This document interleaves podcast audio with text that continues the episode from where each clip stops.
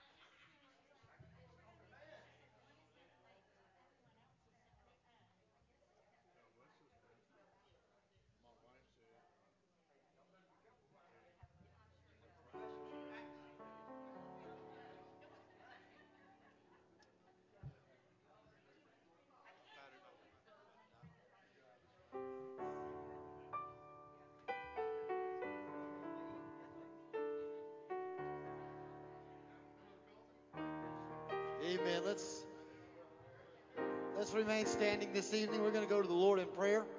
Uh, we have quite a few requests that we need to bring before you. Uh, we received a phone call right before church tonight that Miss Ann Kraus, uh, husband, uh, took a little bit of a fall, and uh, he is currently being checked out at the hospital right now. Uh, we don't know all the details. She said it'd probably be another half hour or so before she would know. so that's why she's not here this evening, and so she specifically asked for us to have prayer uh, for us. And uh, Miss Katrina, that uh, sits with Miss Beulah, she reached out today. She is uh, battling some sickness, but has also some things going on in her family's lives uh, that she uh, asked us to. It's kind of an unspoken request, but wanted us to make mention of that as well. So we're going to ask you to let's go to the Lord in prayer, and then we'll jump right back into worship this evening. So let's pray together. Lord, Heavenly Father, Lord, we worship you in this place, the Lord. We know, Lord, there's a lot of people that have a lot of things going on in their lives today.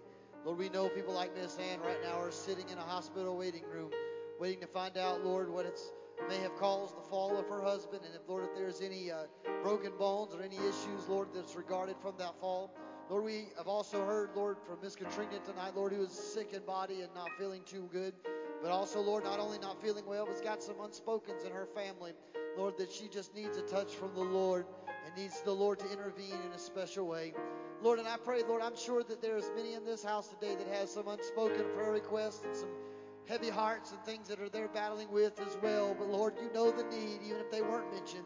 Lord, we know there are some in our church, like Bonnie, still battling cancer, Lord, and uh, Brother Carson and his family, Lord, that have some health issues that they're dealing with, Lord. But you're able to do exceedingly abundantly above that which we can think or comprehend according to your word in Christ Jesus. And Lord, as we get ready to worship you in this place, that everything that we do, Lord, every word that is uh, proclaimed and every song that is sung, God, would bring glory and honor into your name. For that, we give you the praise, the glory, and the honor. In Christ's name we pray and ask these things. And the people of God said, Amen. Amen. Amen. This next song simply says, Come, now is the time to worship. So let's worship the Lord tonight.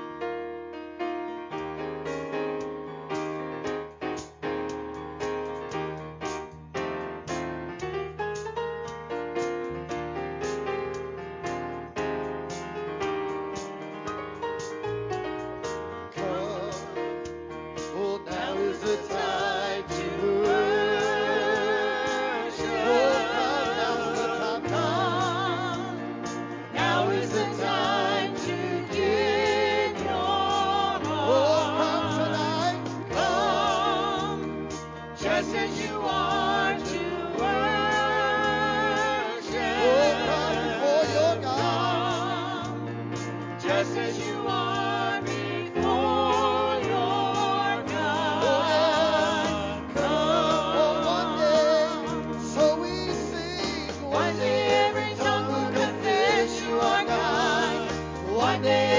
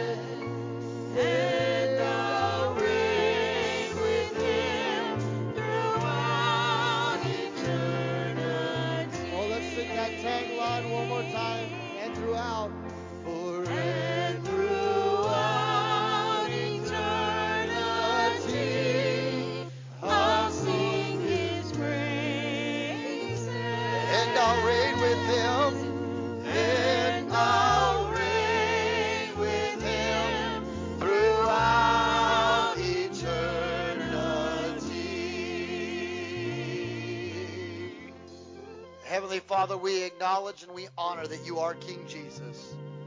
And throughout eternity, we shall sing your praises. We magnify and we glorify the name that is above every other name. And that is the name of Jesus Christ our Lord. Father, as we get ready to segue and break the bread of life today, would you speak to our hearts? Open our eyes and our ears. Let us not just be hearers of the word, but doers of the word. Lord, forever we will praise you and glorify and magnify the name of the Lord. And the people of God together said, Amen. Amen. You may be seated briefly in the presence of the Lord. If you have your Bibles, I'd like for you to go with me to the book of 2 Kings, chapter number 10. 2 Kings, chapter number 10. And once you have it, I'm going to ask you to stand for the reading of God's Word. Second Kings chapter number 10. We're going to begin reading there in verse number 18. 2 Kings chapter 10 and verse 18. We're going to look at a very familiar passage of Scripture. Many of you know this Scripture very well. You've probably quoted it or read it before, maybe even know a lot about it. And uh, we want to bring it back to your remembrance tonight. Second Kings chapter number 10.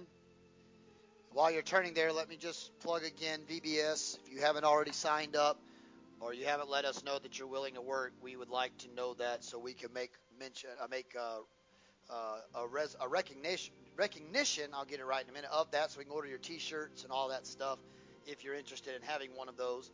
Also, camp meetings coming up. Make sure you do that. Don't forget to continue to join us on our series. Uh, uh, Once Upon a Time next week, we will have a different character. Uh, you don't know who will come out the closet next, so you're not going to want to miss it. It can be anything from Beauty and the Beast, Sleeping Beauty, uh, Cinderella, Snow White, and the Seven Dwarfs. I won't tell you who's bashful, dopey, or sleepy, but I'll let you figure that out in the sermon. No, I don't know who will will be, but you'll you'll uh, want to make sure you're uh, up to date with all of that as well. Second Kings chapter number 10, verse 18. And we're going to read this together. Then Jehu gathered all the people and said to them, Ahab served Baal a little, but Jehu shall serve him much more. Now summon all the prophets of Baal, all of his worshippers, all of his priests. Let no one be missing, for I have a great sacrifice for Baal. Whoever is missing shall not live. But Jehu did this in a cunning manner, so that he might destroy the idolatry worship of Baal. And Jehu said, Sanctify a solemn assembly for Baal, and they proclaimed it. Then Jehu sent throughout Israel, and all the worshippers of Baal came, and there was not one man left who did not come. And when they went into the house of Baal, it was filled one to another. And he said to the one who was in charge of the wardrobe, Bring out the clothes, the garments for the worshippers of Baal. So he brought out the garments for them. Jehu went into the house of Baal with Jehonadab, the son of Rechab, and he said unto the worshippers of Baal, Search and see that there is not anyone among you that is missing of the servants of the Lord, but only the worshippers of Baal. Make sure all of God's people are out of the way. Get everybody out of the house that don't belong there. You get all of God's people clear and just leave the worship of Baal only. Verse 24. And when they went in to offer the sacrifices and burnt offerings, Jehu stationed had stationed for himself 80 men outside, and he said, The one who permits any of these men who I bring in your hands to escape shall give up his life in exchange. Meaning, if you let them get out and they escape, you're going to take their place. That's a pretty, that's a pressure packed situation right there. Then it came about as soon as he had finished offering the burnt sacrifice that Jehu said to the guard and to the royal officers, Go in and kill them and let none of them come out. And they came and killed them with the edge of the sword, and the guard and the royal officers threw them out, and they went into the inner room of the house of Baal. They brought out the sacred pillars out of the house of Baal, and they burned them. They broke down the sacred pillars of Baal, and they broke down the house of Baal. They destroyed the whole thing the pillars, the vestibule, the whole house. They just demolished it all the way down to the ground to this day, it still is in that situation. One says it was a draught house, or if you look at another translations, it says a latrine to this day. They made it a waste field, a wasteland. Thus, Jehu eradicated or destroyed Baal out of Israel. I want to talk for a few moments on God's bailout plan. God's bailout plan. Because we're living in a society right now where everybody else has a plan how to get us out of the mess we're in. But I come tonight to tell somebody online or in house, but uh, their plan ain't going to work as good as if God bails us out of this thing. God's got a better bailout plan. Now, some people have a B A I L out plan. You know, we'll give you more money, we'll give you a stipend, a stimulus, a promotional check. We'll give you something. But when God bails you out, He don't have to ask for a refund. He already makes good on His promise. He knows how to make sure it gets done the right way. Heavenly Father, to the very best of my ability, help me to preach your word to the people of God. I will forever give you the praise, the glory, and the honor that is due your name. Hide me behind the cross of Calvary and let me speak what only your word needs to be said. And for that, I'll give you the praise, the glory, and the honor. Let us not be hearers only, but doers thereof of this word. In Christ's name we pray. The people of God said, Amen. Amen. You may be seated in the presence of the Lord this evening. God's bailout plan. See, I don't think it takes a rocket scientist in this building tonight to understand that we are living in a society today that is in an that is in an economic turmoil and of an all-time crisis. We're living in as some theologians would say, perilous times are among us. In fact, some some theologians or, or, or some folks that even maybe some preachers or, or would, would have you to believe that we need to start doomsday prepping already. In fact, uh, I uh, I pick on uh, my in-laws sometimes uh, because they have MREs in their house. You know, like you store up. I mean, like doomsday preppers. I mean, we've got boxes and they, I said before I got uh, married to Brianna, I always said if something tragic happened, I'd go to Brother Randy and Sister Carol's because they have a supermarket at their house. They don't even have to go to the grocery store. They are the grocery store. They have everything. I mean, they have all kinds of. They got they got 14 different styles of potatoes that can be made with water and a little bit of heat in a in a pre-made package. I mean, they got all kinds of stuff. I didn't even know you could eat food like that. Well, when I got close to Brianna and her family, and I started doing, I went to one the office and I saw these big totes that had dates on them, and I thought, wow, that must be like what they did as children in 2007 or what they did as children in 2008. No, no, that's when those were bought for MREs. They were they were doomsday prepper prepping. Now they weren't doing that, but they knew they might need to breathe. And just the other day, we were cleaning out a closet in Brianna's old room, trying to get all her stuff. And I saw May 11th, 2022. So I asked her mom, I said, Oh, is this when these were going to expire? She said, No, I just bought them just in case we needed those too. I was like, What about the room across the hall? We've got plenty. She was like, You never have too many. And I'm like, Okay. I have I have zero. I'll just come eat with y'all. That's what we'll do. I'll go eat with Brother Randy one night, and I'll go to Brianna's mom one night, and I get two different meals. I mean, it's like going to a restaurant. But these are these they plan, but we know that we're living in a day and an hour right now that's in economic turmoil or crisis. You've got those that are doomsday preppers. You've got all these people that are prepared for the worst. If there's ever been a need, needed to be a reminder of how bad it is, just go fill up your gas tank. You'll be reminded how bad we really are right now. I have never put $80 in a tank of gas in my entire life till this past week, and I thought to myself, I hate my car. I used to love my car. I used to have a Toyota Corolla, and I used to think this is a squatty little vehicle. And when I and I used to like it. It got good gas mileage. I could fill that thing up back in the day for about 25, 30 bucks. I used to think, well, that's so cool. But then when I got the Honda Pilot and it had all the bells and whistles and it had the, the TV inside of it and the navigation and had all the cool stuff in it, I thought, yeah, I have arrived. That little Toyota Corolla is a piece of junk now. I mean, I could, I got, I drive, you know, one of these uh, uh, monster trucks. I could just go over the top of that Corolla. I mean, I'm driving a man's car now. Hey, well, I'm not ready for trucks yet. I hadn't got that far yet. I'm still working. I had to go from a little car to an SUV, maybe a truck one day, but it's I'm progressing. I'm working out my salvation with fear and trembling in a progressive sanctification state. And so I loved it, except when I went to the gas station the other day, brother Larry. When that thing clicked over to $81 before it shut off, I thought to myself, God, I miss my Corolla. Thought I never would hear me utter those words in my life. And then I thought to myself, somebody out there that bought that little gray piece of heaven is probably thanking God they bought it now, and I'm over here feeling like, oh, I should have kept you. You know, I I I, I think about all those little TV commercials where it's like those long lost loves and things like that, you know, and they play all these little sad songs to get you to want to buy the little puppy on the SPCA commercials, or you see the little girl across the field and it's like slow motion, she's running towards the love of her life, and they envelop and they just spin around in the tulips and the daisies. I thought to myself, if I ever found my Corolla, that would be what that moment would feel like. I did think that actually. Because I used to be thinking, oh man, 50 bucks, oh, it's all right. It's a it's a SUV, man. I drive a real car. At $80, I thought you can have this real car. It's junk.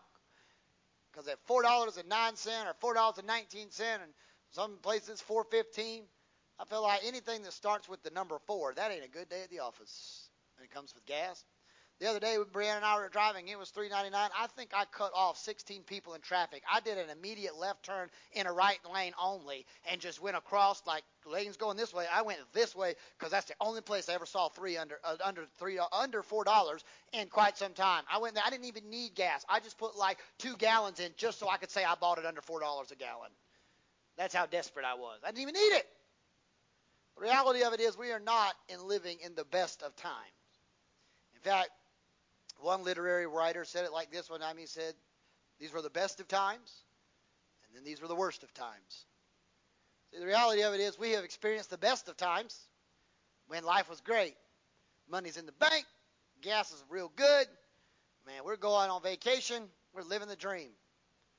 Some of y'all have boats. I bet when y'all fill up that boat, y'all remember what it was like having to fill it up with less than $4 a gallon. Some of y'all have diesel trucks. Y'all pray to God that that diesel just goes a long way. You like God? I know diesel trucks don't normally get 30 miles to the gallon, but can this one do it? Because it's expensive to buy that stuff right now. I'm getting ready to buy a moped. I've decided I think I'd look good on one.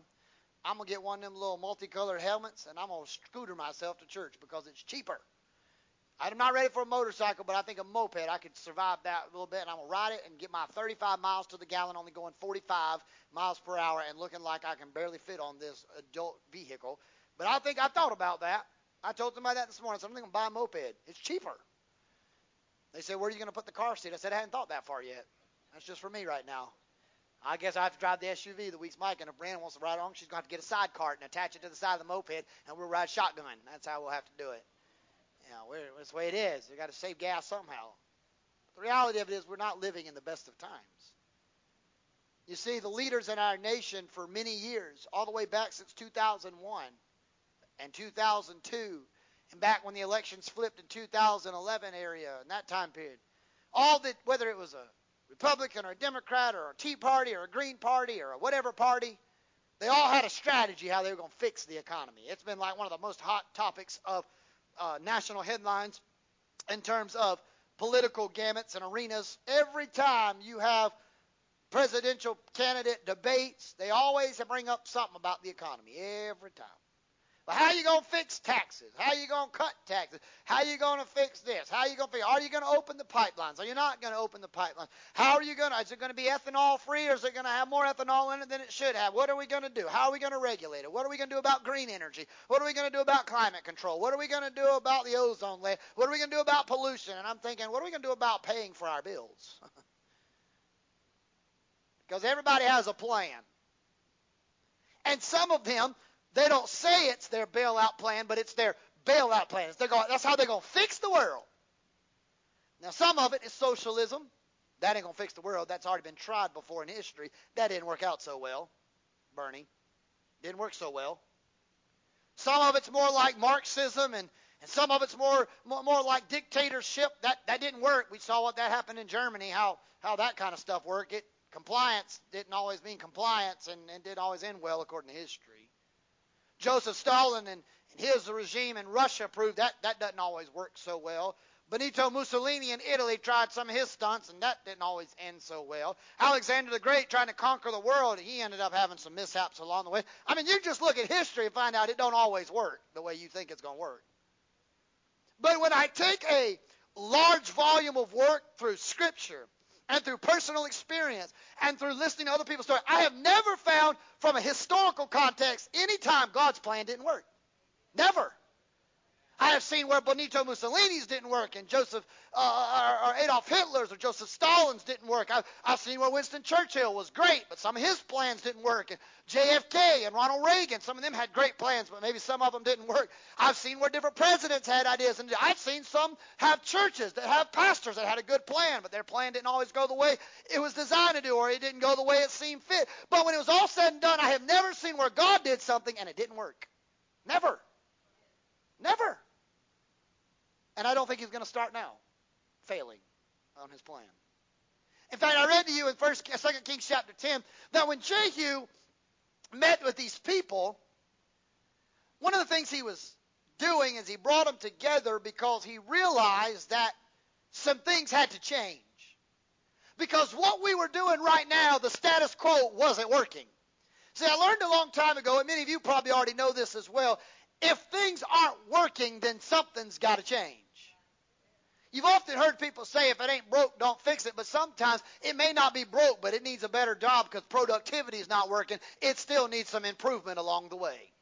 Just because it's bro- ain't broke don't mean it don't can't be working better or can't be uh, being more efficient in its in its productivity. Sometimes it doesn't have to be broke. Why do we have to wait for it to broke? Let me just go ahead and tell those online and in the house. We already are living in a broken society. We already have a broken economy. We already have a broken political system. We already have a broken church system. We already are people full of broken hearts and broken lives and pews every Sunday and chairs every Wednesday. We have a church full of brokenness. We have a world full of brokenness. We don't have to look for it. It's already happening. So we don't need to worry about it. if it ain't broke, don't fix it. It is broke. Something has to fix it. I can't fix it, but God can. But God can. Psalms 50 and 10 tells us that every animal belongs to him. He says the cattle on a thousand hills are his and everything else belongs to him. Haggai 2, 7 and 9 through 9 says this, I will shake all nations and the desire of all nations shall come unto me, and I will fill my house with glory, saith the Lord of hosts. The silver is mine, the gold is mine, which means God's not broke. Hello. God doesn't. Now, we do like you to pay your tithes and offerings because it helps pay the light bill and all the other issues that we have to pay for around here, but God does not need your money to survive. And the Bible said God loves a cheerful giver. I had somebody not too long ago approach me and say, "Well, Pastor, I mean, I'm gonna give to that to, to the, their church. wasn't here. It was another church. I'm gonna give to certain things in my church, but I'm gonna tell you what, I don't want to do it. You know what I told them? I said, "Don't do it." They said, "Why? Well, I can't believe you say that. You're a preacher. Why'd you say that?" I said, "Because I don't want you to curse your church." And they said, "What do you mean, preacher?" I said, "Because God doesn't want to. Cur- I don't have to curse the money that He's trying to bless. Because if you, the Bible says He loves a cheerful giver. If you're going to give it begrudgingly, He don't want it. He doesn't need it. I, I'm not saying that you shouldn't honor God with your first fruits, but I come by to tell somebody this evening that the Bible is very clear that the silver and the gold belongs to the Lord. God's not broke. He doesn't need a economic stimulus check. He doesn't need a bailout plan. He is the plan. The Bible said, For I have plans for you, declares the Lord. Plans to prosper you and not to harm you, to give you hope and a future. God doesn't need your plans. The best made plans of mice and men often go awry. He doesn't need it. He already knows the plan because He's the author and perfecter of all plans. He is the plan giver. He says, I, the silver, the gold are mine. The glory of this latter house shall be greater than of the former, talking about the temple. But it was a metaphorical symbolism of that one day God's presence would be so strong that people wouldn't even be able to explain how the presence of God was so surreal in the house. He said, This place will be a place of peace, says the Lord. So there's a couple things you have to understand about God's bailout plan. Before you can have a bailout plan, you first got to figure out what the problem is. You can't bail out something you don't know what you're paying for. We haven't learned that in the America in America yet. We hadn't figured that out. We just send out money but don't figure out what the problem is. The problem is not that people need money. The problem is people need to work. There's a difference. yeah, I know 50 people on Facebook Live just went off air. I know that. I already lost friends right now. The problem is that not everybody in the world. Now some people need assistance. Don't get me wrong. I believe benevolence. The Bible tells us that the early church would do things to help the people of God. They would they would break they would make food. and They would bring it. They would help support one another. The Bible said pure and defile uh, pure and undefiled religion before God is to take care of the widows and the orphans. I know that's why the Church of God has Home for Children. That's why some of you support the Home for Children. This church supports the Home for Children in, in uh, Simpsonville, and, and and others do that. We we believe and we do missions. We're not saying people don't need help, but there are sometimes people can help themselves. Because the reality of it is, the issue in our world, plaguing our world today, is not that people need money, they need to learn responsibility. Because what we have created in our society by giving out free stuff is we have created a lazy generation. Where the idea is you owe me rather than me earn what I am supposed to be given. See, some of y'all have been living long enough that you earned every dime you made. You saved, you penny pinched, you did what you had to do to give your kids a good life. You, some of you may still do that, or some of you may live comfortably now, but you worked for everything you have to your name. But some of us in this room, some watching online, have grandchildren. Hadn't learned that principle yet. They expect when they walk to Mimi's house or they walk to Nana's house or they walk to Gigi's house that as soon as they say, I need 20 bucks, it shouldn't be a question of why. You should just hand me the money. And when they don't get it, they want to cop a royal attitude, pitch a temper tantrum, and act like they're a two-year-old again because why, how do you have the audacity to tell me no? Do you not know who I am? Yes, I do. Jobless. That's what you are. That's what you are. Now, my son is five. And sometimes it frustrates Brianna when I do this. But he'll come to me and say something, and I'll say, Do you have a job? We'll walk into a store. Hey, Daddy, can I have this, you know, some little chocolate egg? I was like, Do you have money? Well, I have money in my piggy bank. I said, Okay. You want me to buy it and take money out of? Well, no, I don't want to do that. Okay. A few minutes later, we're like, Oh, Daddy, there's a there's a Thor action figure. Can I have it? $15 action figure. I said, Do you have a job? No, you do. I said, Right, but Daddy doesn't want it, so I'm not buying it. Daddy doesn't need Thor.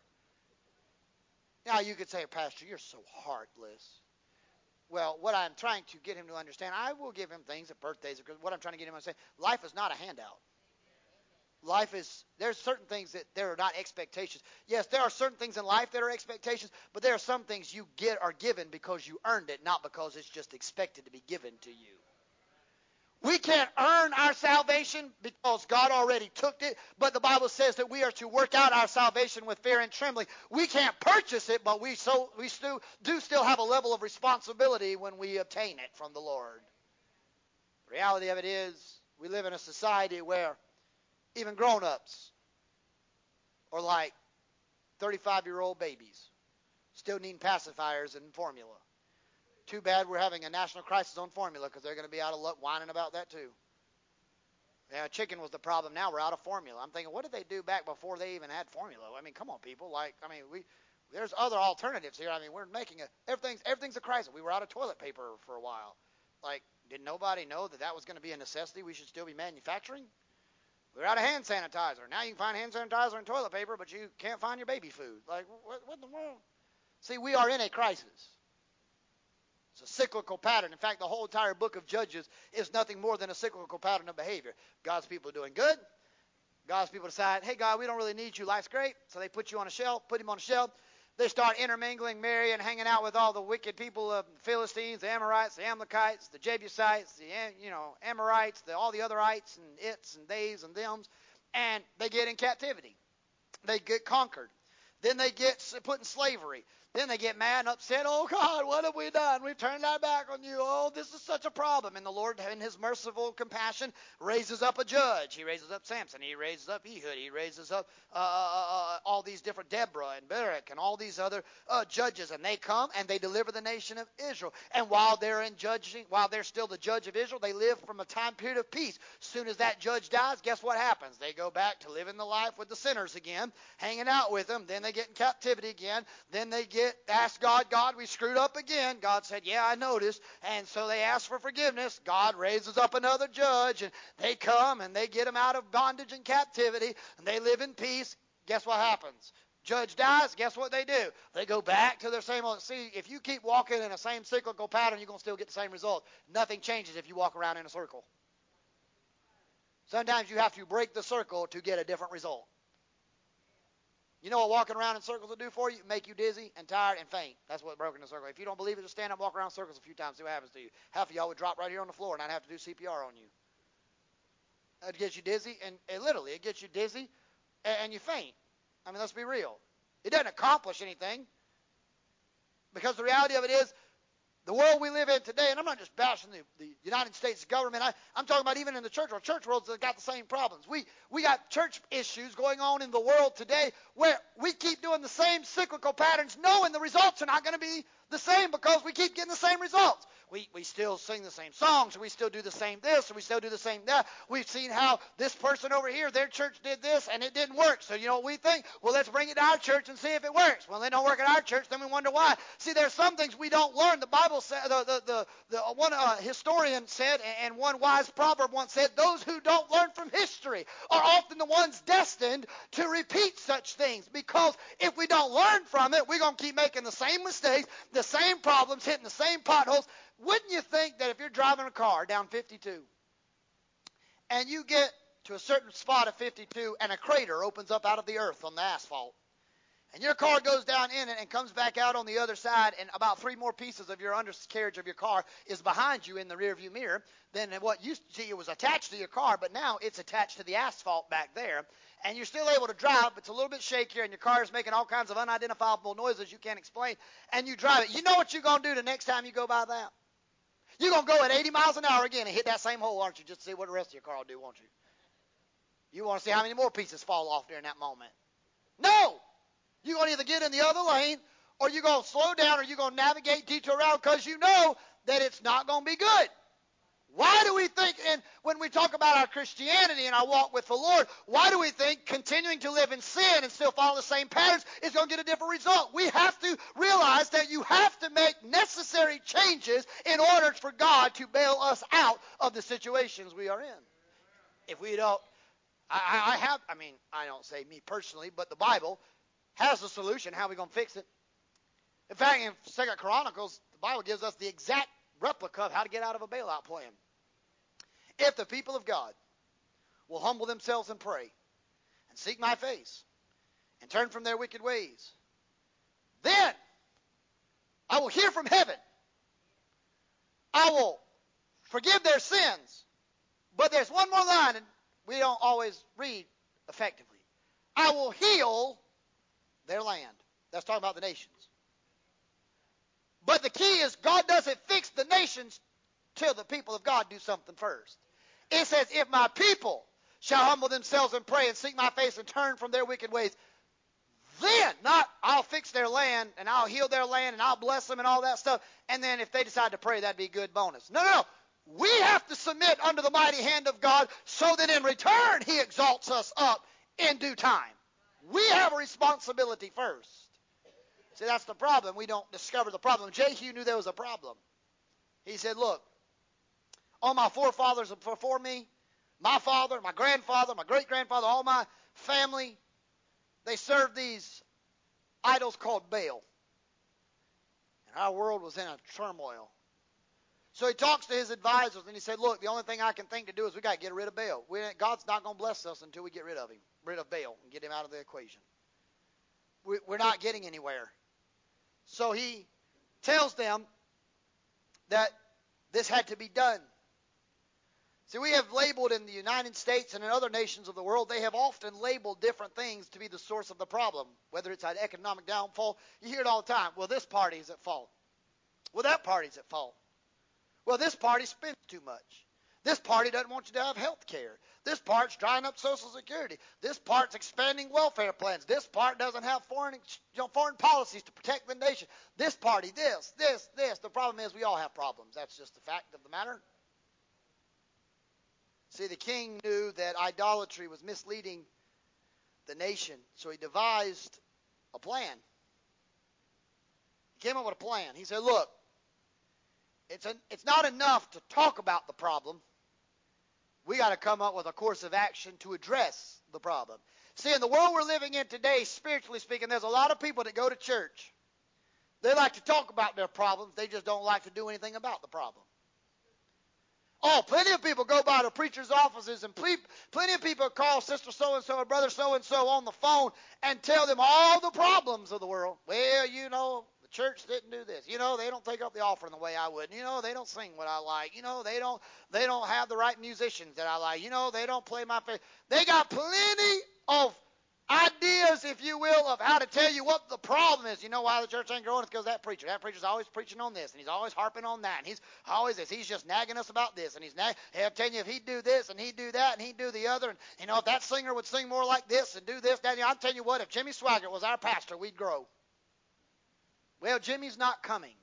He has his own church that he's worried about in Baton Rouge, Louisiana, so he's not coming. So you're stuck with me. I'm little Jimmy. That's what you got. The reality of it is, the bottom line is, unfortunately, is this that when we talk about problems, it's not enough to talk about things. You have to sometimes take action to things. If you know your hot water heater is not working, you can sit in the house all day long and tell your wife how bad it is to have to take a cold shower. But until you put a new hot water heater in, you know what y'all gonna do? Y'all gonna take a cold shower. You can just suck it up. That's what you're gonna do. So until you call Brother Henry and say, hey, my hot water heater's not working, I'm gonna need you to come fix this hot water heater. You know what you're gonna do? Freeze. Welcome to Mission Trip 101. You'll learn to go on a mission trip with us next time. That's all you got. We're teaching you how to do missions. Look at it as a positive thing.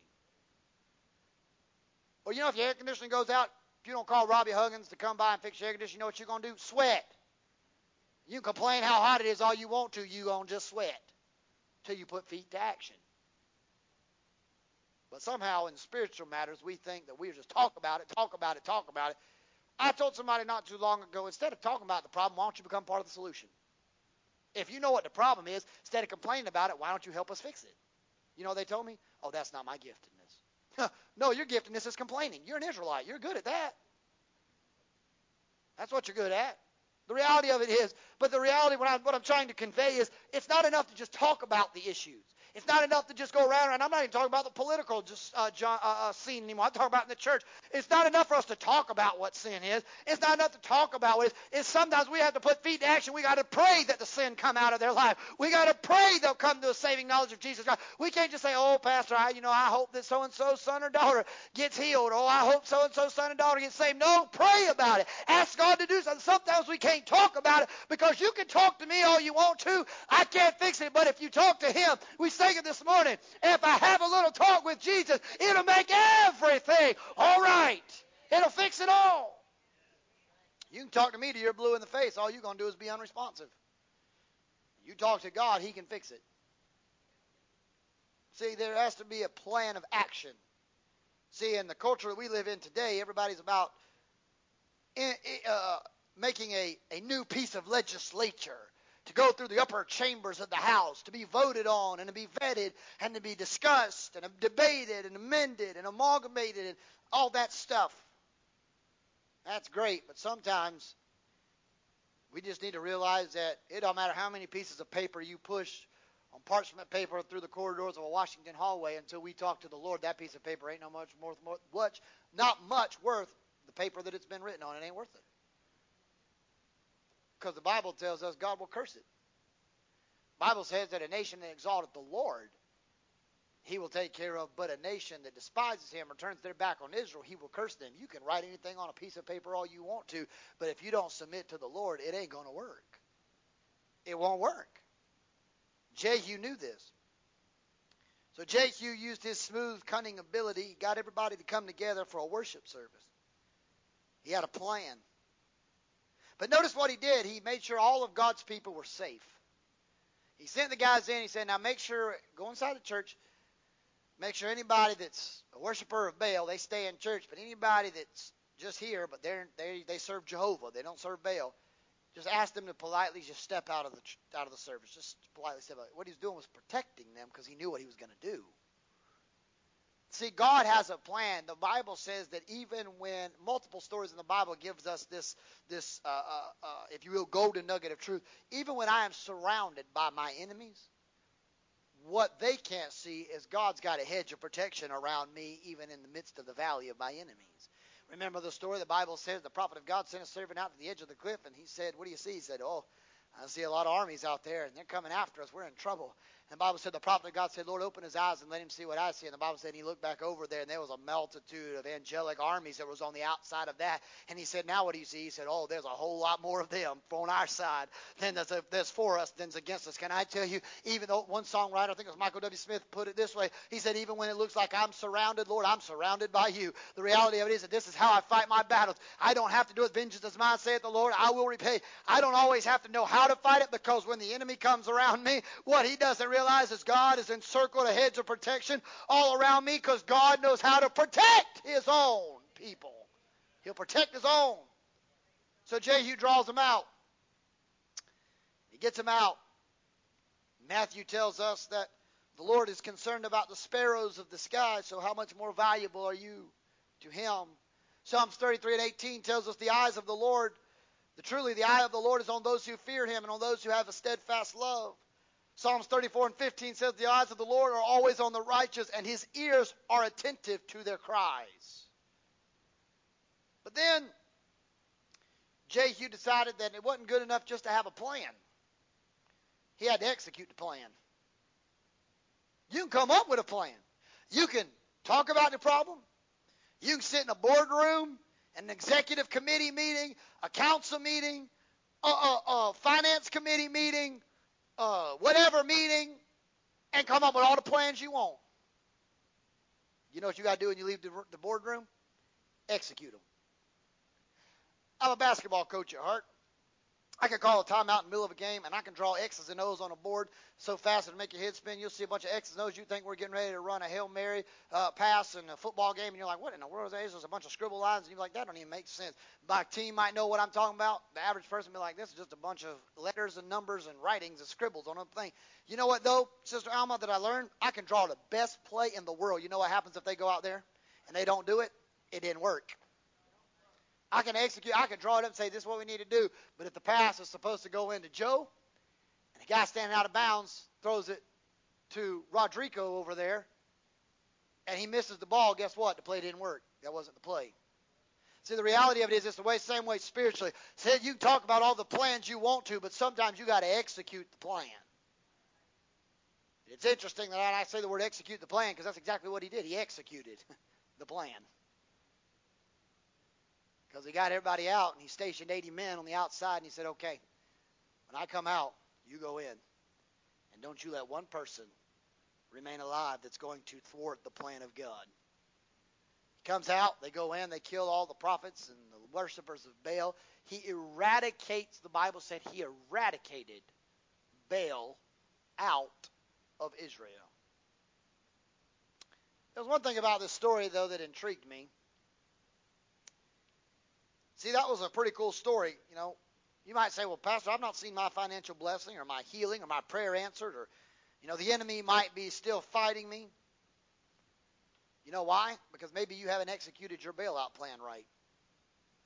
Maybe you need to turn off the TV, get off the computer, reprioritize your day, get up in the early get up earlier before the children or the spouse rises, spend more time with the Lord, pray over your families, pray over your children lead in a way that would be pleasing and honor to God, be a priest and a protector and a provider and a prophet over the home. Maybe you need to not just talk about it. Maybe you don't even need to devise a plan. Maybe you need to execute the plan. Because talk is cheap. Talk is cheap. I can say all day long anything I want to, but until I do it, talk is cheap. Back in the day, you could go up to a used car salesman or you could go to a dealership and your word was your bond, and a handshake was just as good as a signed document. Nowadays, I wouldn't trust them if they were willing to come to my office and sign the papers for me. I wouldn't trust them. Can't trust people anymore. Here's what I learned before I get ready to close here in just a moment. See, we have to sometimes move some Baals out of our lives too. We have to get some rid of some things in our lives. See, he kills all the prophets and the worshipers. But he doesn't stop there. He sends them back in and says, I want you to tear the pillars out of this house. What he is saying is, I want you to destroy the structure upon which it stands. I want you to destroy it from the all the way down to its foundations. Because until you get back to the basics of the foundations, you still have the potential for it to rebirth and regrow and to recalibrate itself again.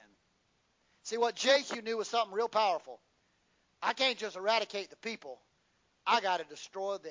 I got to get to the root of the problem. You see, you can pull up the leaves off the top of the plant, but the roots are still in the bottom. Till you pull up a plant by the roots, it's going to grow back.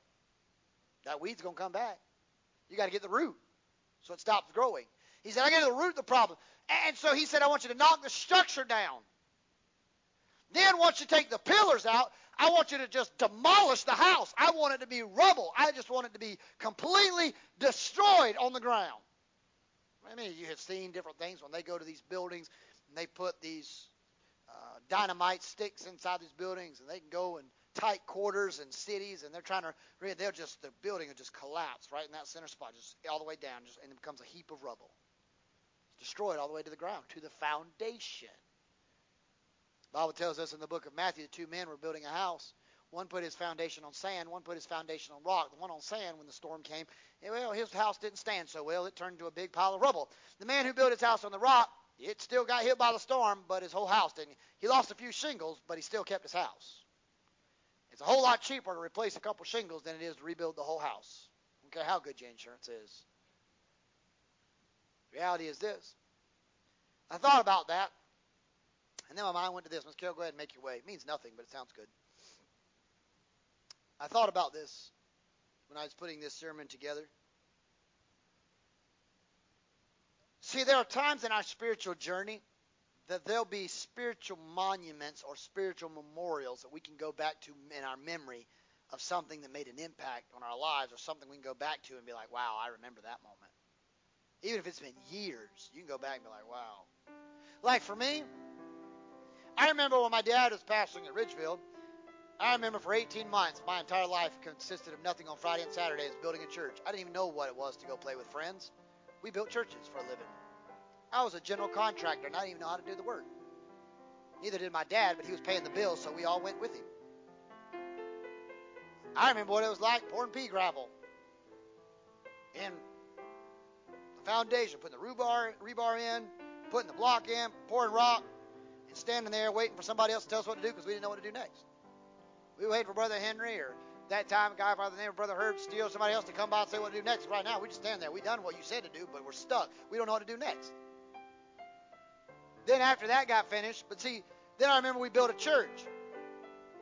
And I remember when we built the church, I remember we went inside, and I remember men like Timmy Witzka hanging upside down with just a shoestring of a strap to hold him up, trying to put hurricane clips on the rooftop and the rafters. He put more of those things on there than anything in like that. The whole building could have blew away, but the roof would have stayed attached. It was so secure. I remember watching that, thinking, God, I hope he don't fall. What you didn't know is the reason Timmy Witzka was up there was he actually did fall. He used to cut trees for them, fell out of a, about 75 feet out of a tree, cut the wrong branch, and it slungshot him, and he landed on asphalt on his back. He's already fallen out on the concrete before. But you know what he did? He got up on a rafter because he's like, but I'm building God's house. He'll take care of me up here. That's what happened. I remember that. I remember people like Ray Burrow who couldn't, because of health reasons, couldn't climb up scaffolding and couldn't go up there, but sat down in a white chair like those fellowship hall chairs. Yeah, sat in a white chair at a table saw, Brother Calsey. But the man had a mind like you and me, smart as a whip. He knew how to build just about anything. He was just a smart man. And he would, as they were putting the pine ceilings, see, we, we didn't bring a good general contractor in to put the pine ceilings. Men took off a whole week worth of work from their jobs. And I remember that people like Andrew Boffman's dad, Brother John, be up in that rafter. Brother Johnny Adams and others, and they would yell down, I need one you know, 36 and three quarters. And you know what Brother Ray would do? Sit there and grab a board. He'd cut it. Perfect precision. Send it by some little aide that would run it up the scaffolding and pass it up. So those men didn't have to come down and cut it. He sat down there on that chair and he just cut boards. Remember that. Say, Pastor, what they got to do with the story? Well, I'll tell you what has to do with the story. None of that happens until this story. My mom and then we're coming back from a women's retreat some women on a van. And next door to the church at the time was a was a already should have been already condemned house where the church was going to eventually sit. And that man, there was a lady there, and a couple that lived there that just were belligerent people. They were just hateful people. Started cussing, ranting, and raving at them coming out of the parking lot of the church. Had one lady in the church was about to climb the fence. She was uh, one of those uh, Indians from Utahville. She cut you and then hoped you died, and then prayed for you. She was going to jump the fence. I'm not kidding y'all. This is the truth. Y'all laugh. This, she was going to jump in. My mom grabbed her by the collar, put her back, and said, No, ma'am. She was going to claw that woman's eyes out. And you talk to us like that. I remember when those people finally moved out, Brother Jeff. I remember my dad approached that guy, asked about the, about the house. It was a it was a dilapidated, it was a sham to live in. My dad asked him about possibly buying the house. You know what the man said? It'll be a cold day in hell before I sell it to a church. That's his exact words. My dad said, okay. That's all he said. Walked back to his office. Months went by. We didn't call him. Guess what he did? He called us. Y'all interested in buying that house?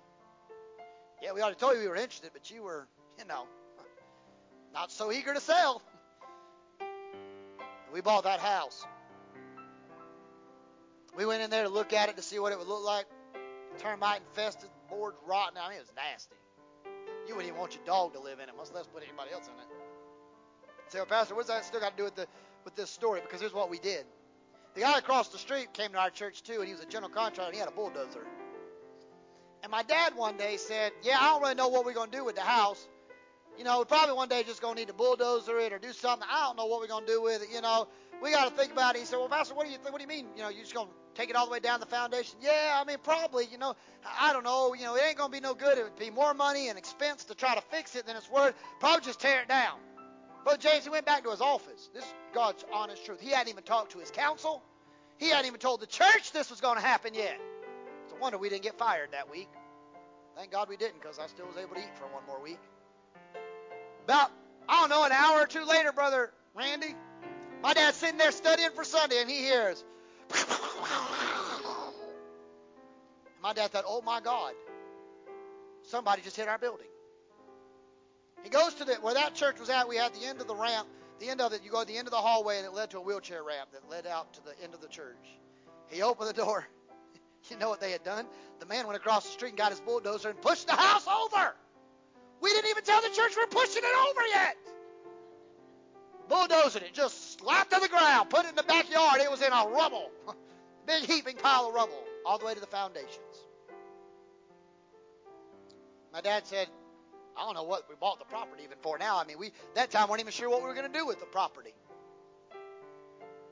My dad was reading one day in his Bible, and he read a scripture that says, Unless the Lord builds a house, those that labor, they labor in vain.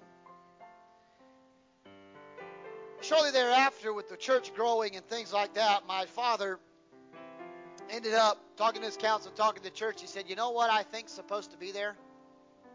A church. God's house. The glory of the latter house shall be greater than that of the former house. And we began construction on that building I described to you earlier, not too long thereafter. Now, I remember all the stories about the cussing, the ranting and raving. It'll be a cold day, and you know where before we give you this church, this property. But God wanted the building, but He also wanted the property, and we had to take it all the way down to the foundations we had to get rid of all the Baals of that section of property and tear it all the way back down to its foundation because Jesus Christ, the chief cornerstone, had to be the foundation of that building. So we just took the house right on out. We basically took Satan's house and just pushed it in the backyard. Guess what we did? We lit it on fire. We sent Satan right back to hell where he belonged. We just lit that sucker on fire in the backyard, got it back down to the concrete. You know what we started doing? We started erecting a house for the Lord. I remember the Sunday morning that we were dedicating the building. We walked walked in that house, my dad, for months and prayed, God, let your spirit move in this place to just let us know we did the right thing. We had a regular service, and then we had a 2 o'clock afternoon singing as the dedication of that service. I'm telling you, before we could even finish dinner, we got back in that building. The glory of the Lord came down in that place. People were speaking in tongues, shouting all over the place. People laid out in the spirit. God was moving in that place. Then the glory of the house transitioned from that piece of property on the left hand side of the building, but it transitioned over to this piece of property over here, and God's Spirit came. This is what I'm trying to tell you, church, that when we trust the Lord with all our heart and lean not on our own understanding, and in all our ways acknowledge Him, He'll make sure it all works out because God's bailout plan never has been failed. It's never been proven to be wrong. But when God does it, He does it right. He does it effectively, and He completes the task. I come by to tell you tonight that whatever God has for this church, whatever God has for your life, if you let God be the one that bails you out, you don't have to worry about what will happen. God will see you through to the end. He'll see you through. So here's what you got to understand. Sometimes you just got to make it a habit. They say it takes 21 days to create a habit. It takes 21 days to make it a habit. Three weeks. I close with this story that I read. Some say this is a true story. I don't know. This is what I was told. It was true.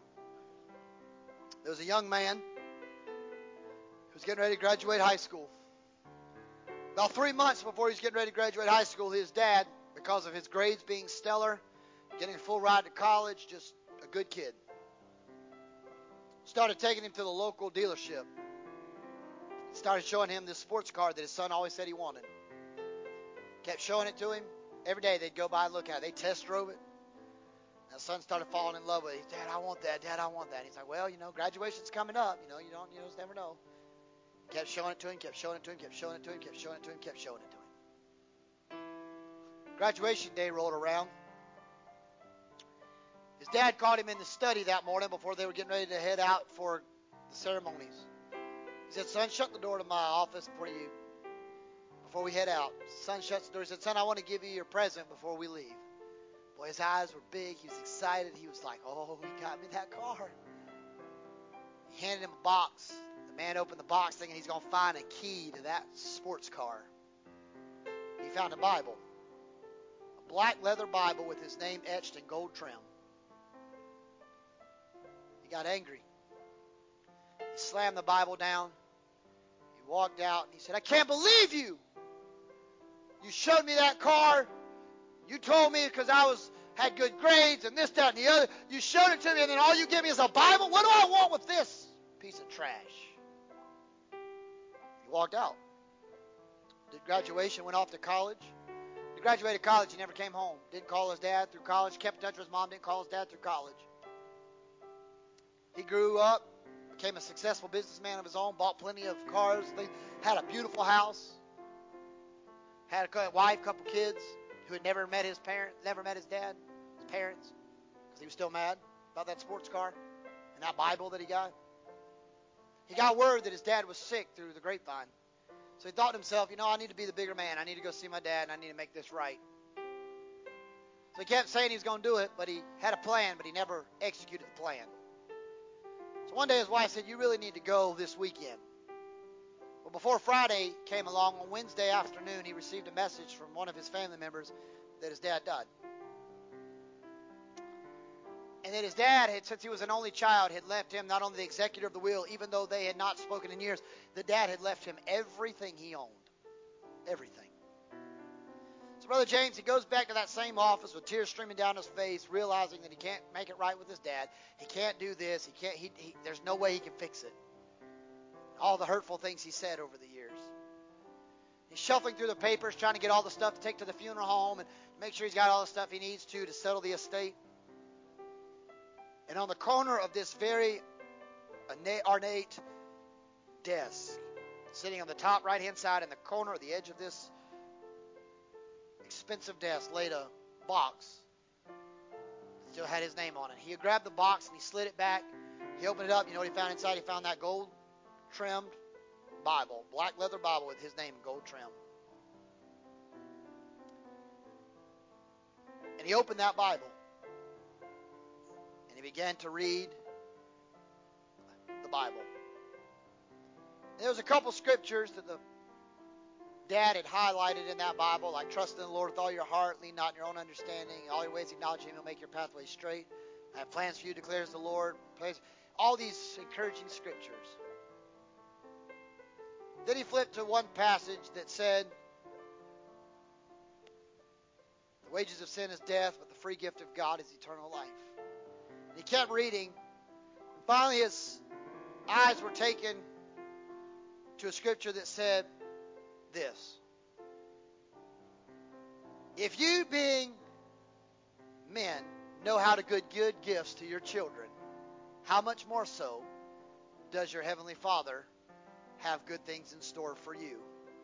And on top of that scripture, Brother Dennis, was taped a key to a car. And on that tag, he recognized the name of the dealership that for 25 years earlier, where they had went to that thing. And you know what it read? Son, this car has been paid in full. See, here's what I'm coming to tell you God, when He does it, He does it right.